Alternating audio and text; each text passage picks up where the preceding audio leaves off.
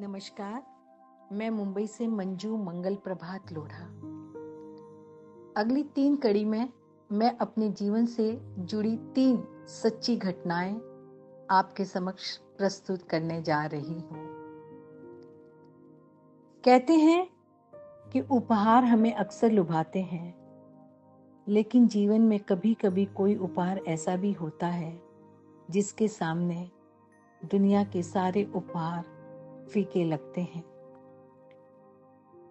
जब मेरा बड़ा बेटा अभिषेक आज से 22 साल पहले अटलांटा, जॉर्जिया टेक में रहकर इंजीनियरिंग की पढ़ाई कर रहा था,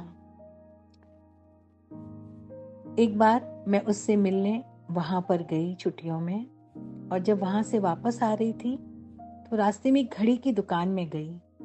वहाँ मुझे एक रोलेक्स घड़ी बहुत पसंद आई। लेकिन उसके दाम कुछ ज़्यादा थे और इतने डॉलर मेरे पास बचे नहीं थे।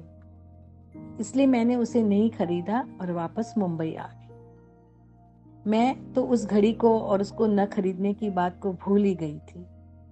लेकिन अगली छुट्टियों में जब मेरा बेटा अभिषेक घर आया तो उसने आते ही मेरे हाथ पर वह घड़ी रख दी।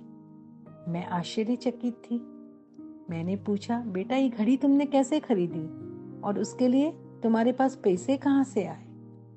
तब वो बोला, माँ, ये घड़ी मैं आपके लिए लेकर आया हूँ, क्योंकि आपको ये बहुत पसंद आई थी। और इसे खरीदने के लिए मैंने वहाँ पर जॉब किया और डॉलर इकट्ठे किए और आपके लिए इसे खरीद लिया। बेटे का ये उपहार पाकर मेरी आँखों से। खुशी के आँसू बरसने लगे, मेरी आँखें सजल हो गई। आज मेरे पास कई घड़ियाँ हैं, लेकिन इस घड़ी की तुलना किसी दूसरी घड़ी से कभी भी नहीं की जा सकती। ये मेरे लिए एक अमूल्य निधि है, क्योंकि ये सिर्फ़ वक्त दिखाने वाली एक घड़ी नहीं, बल्कि माँ के प्रति, बेटे के प्रेम, उसकी समझदारी और उसके बड़ा होने के एहसास के वक्त की गवाह भी है ये घड़ी।